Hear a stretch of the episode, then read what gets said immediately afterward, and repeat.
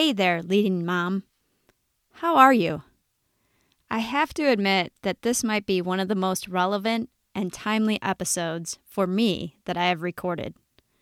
You see, last night I learned about something that could significantly change our family's life. I'm not ready to share the details yet, but it has me wanting to crawl into a hole today instead of leading others. But more about that in a minute. First, let me introduce myself and Moms That Lead. Are you ready to jump off the hamster wheel and finally listen to that voice inside that says you were meant for more? Are you ready to replace overwhelm with calm and clarity, self doubt with confidence, and mom guilt with connection? Then you're in the right place. Welcome to the Moms That Lead podcast, where we know that moms have a unique ability to be world changers, and that leadership is not about position, but instead, if your actions inspire others to dream more, learn more, do more, and become more, then you are a leader. I'm Terry Schmidt, your host and leadership mentor, determined to bring you the inspiration, motivation, and practical tips to help you live your best life. I'm a corporate leader and coach turned nonprofit founder. My family's journey to completing an Ironman triathlon changed my life forever and I want to be your friend on the journey to gain the clarity, confidence, and connection that I gained from that experience. So if you're ready to ditch mom guilt and activate your strengths, let's jump in. So, what are we talking about when we use the word resilient? The Center for Creative Leadership, or CCL, defines resilience as responding adaptively to challenges. So, why is it important that we're resilient as leaders? Why does it matter that I don't crawl into that hole or my bed, or even into the metaphorical hole of the numbing activity of scrolling through social media feeds? Well, because time is short. If you've experienced any loss in your life, you know this, and you know it deeply. And second, because each of us has a unique impact that we can have on those around us, an impact that we may not even know about. Your leadership can be like a pebble thrown into a calm lake, spreading ripples that you're not even aware of. Recently, I was working on a post for Instagram and I was really unmotivated. As with the sheer volume of posts on Instagram, I wondered if the thoughts that I was sharing even mattered. About a week later, I received a message from someone thanking me for that post, saying how meaningful it was, and that they had printed it out and had it hanging in their office. I was quite taken aback. I mean, I didn't even want to do that post, and I almost shut out of it several times. So, like I said, you likely have no idea how impactful the leadership actions that you take with your coworkers, community volunteers, or your family are. If that's not reason enough, third, according to General Stanley McChrystal, one of the most important jobs of a leader is to instill hope for the future to, as he said, craft a visceral sense of the possible. That's a big, important, and particularly necessary in our current times task that no one can do in the way that you can. So, how do we do it? How do we face all the challenges around us and respond with resilience? And perhaps more importantly, how do we create teams that are able to do the same? Well, we talked a bit about resilience way back in episode 26. But in light of us focusing on how we can become healthy leaders, I thought it was worth revisiting. The first step toward becoming a resilient leader and helping to build resilient teams is to acknowledge, or as resilience expert Lucy Hone said, recognize that suffering is part of life. As I mentioned in episode 26, this acknowledge step is probably the most difficult. It's the one that we'd often prefer to skip over. Let's not focus any time looking at the problem. Let's just get on with fixing it. But like I said, acknowledging is the most important step in the process. It's allowing ourselves and our teams to go through the stages of grief, no matter how small or big the losses or challenges that we're dealing with are. Yes, even what we may view as small losses require acknowledgement, require us to look at the challenge, to name it, and to talk about it. As I shared in episode 26, I remember earlier having this lesson hit me really hard. It was early in the pandemic when everything had shut down. To be honest, I was getting a little annoyed with my kids complaining about not being able to go to their activities or see their friends. How could they be so inconsiderate when people were dying? Why were they complaining all the time about their small losses? But then I was listening to David Kessler, a grief expert, on Brene Brown's Unlocking Us podcast, and he said, The biggest loss is your loss. And they went on to discuss how for many kids, these losses of activities might be the biggest losses that they've ever experienced, and how important it was to acknowledge them and resist the urge to compare them to other losses if we wanted our kids to be able to move through them in a healthy way. As I said last time, I kind of felt like there goes my Parent of the Year award. Yes, acknowledging loss and sitting with it stinks and can be painful. But it really is the only way for us to move forward in a healthy way. So, what does that acknowledging look like? Again, for a team who's maybe had to do layoffs or has had exciting projects canceled, as a leader, maybe acknowledging can just be pulling everyone together or talking with them individually or in smaller groups to give them space to express their sadness and frustration. You might even kick it off by acknowledging that you know how hard this time has been and naming some of the losses yourself. So, if acknowledging is the first step, what do we do after we've been through that painful process? Well, the second step is to connect. And I would encourage you to do this as soon as possible.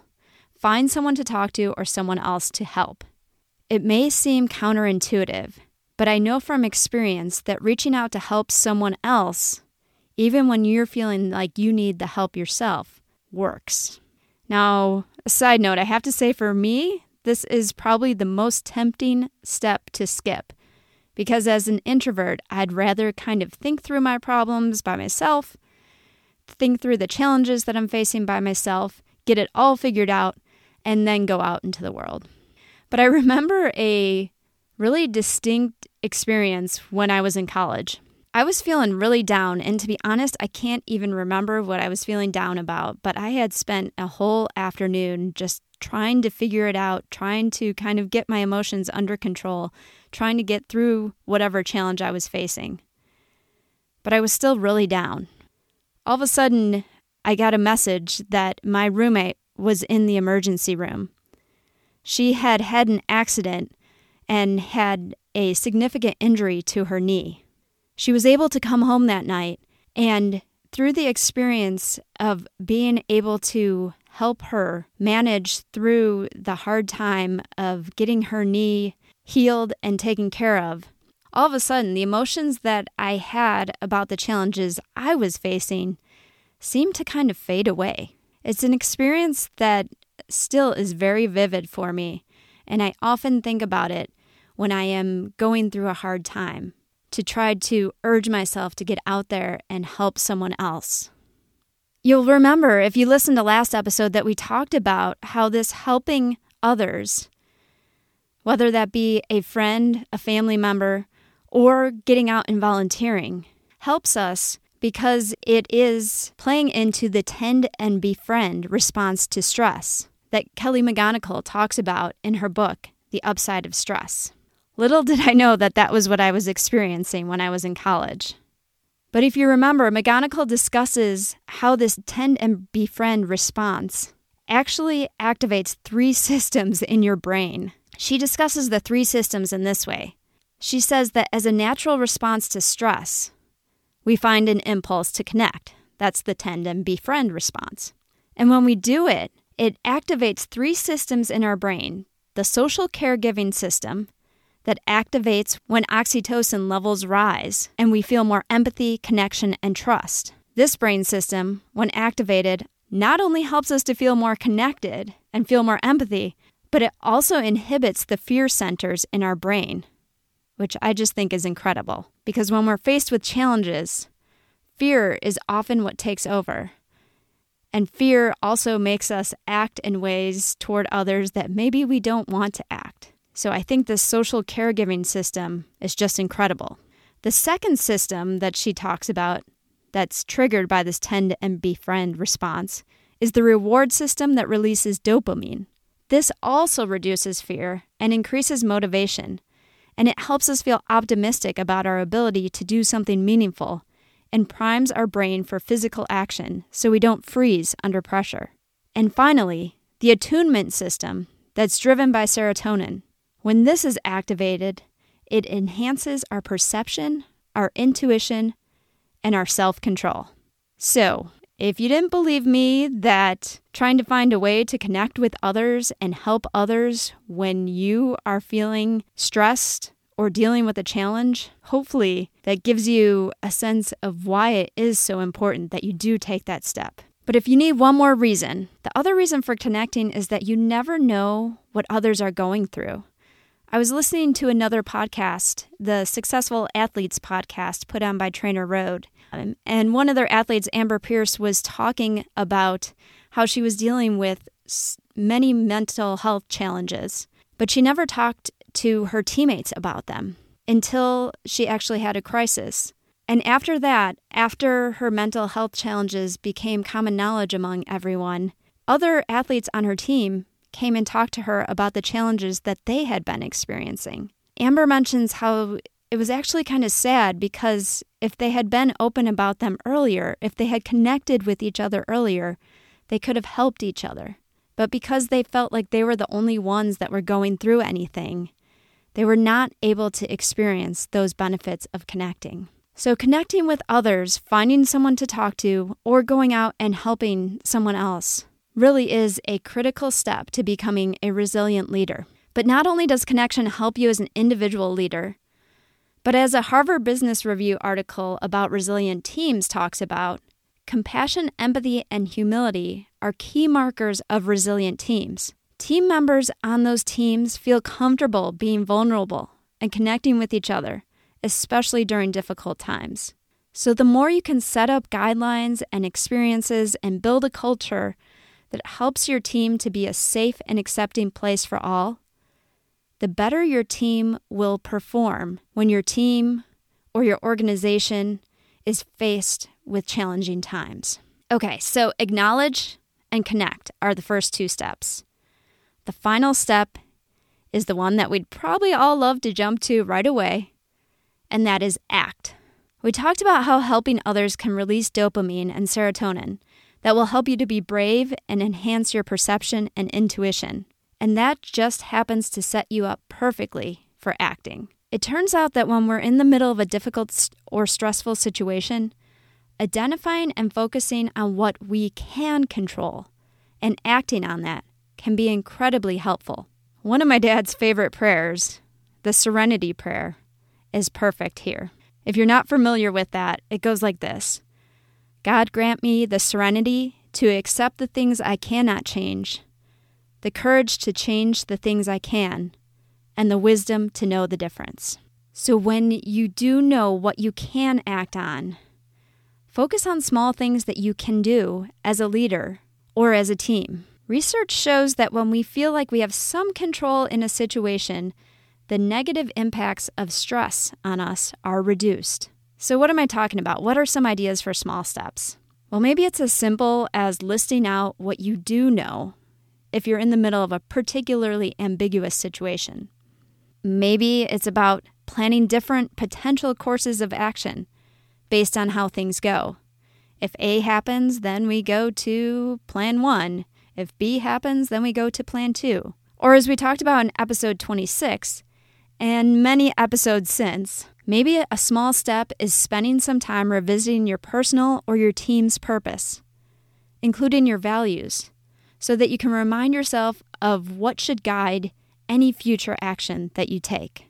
That helps to ground you and your team. Maybe it's about taking action that will help you to stay healthy, like getting enough sleep, and I know from personal experience, just even in the last night, this may mean that you need to move your bedtime a little bit earlier because sleep sometimes can get interrupted, especially when you get stuck thinking about or worrying about the situations that you're in.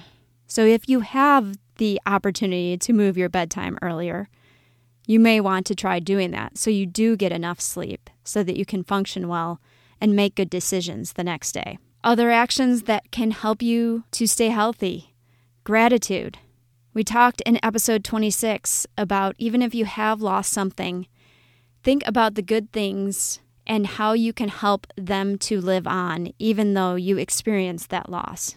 Movement.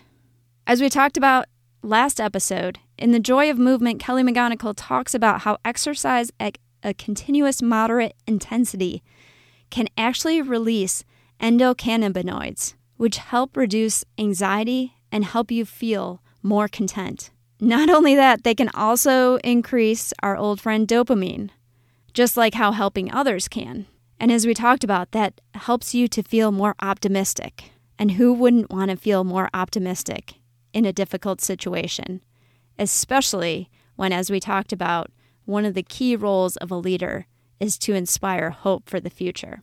And finally, as we talked about in episode 26, find actions that you know will lift you up. Maybe that's listening to an uplifting podcast, or your favorite music, or calling a friend who you know has just the personality you need at that moment.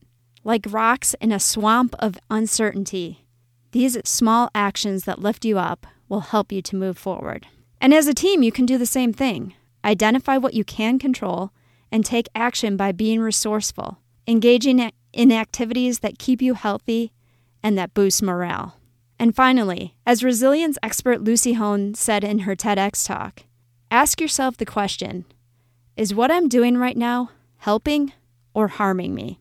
I asked myself that a lot in the most recent hours because I know that social media scrolling, complete with diving into the comments, actually harms me. And it probably harms those around me as the stress of the change our family is going through was compounded by my irritation and sadness about how nasty people can be to each other on social media. So if you remember nothing else, remembering to ask yourself that question is this action that I'm doing right now helping or harming me? And then acting accordingly will help you to be a more resilient leader. We've got some great interviews lined up to continue on this theme of what it takes to be a healthy leader. I look forward to talking to you again next week. But until then, I'm going to go continue working on putting the steps of acknowledge, connect, and act into practice. I wish you a week full of meaning filled days. And as always, until next time, lead with love.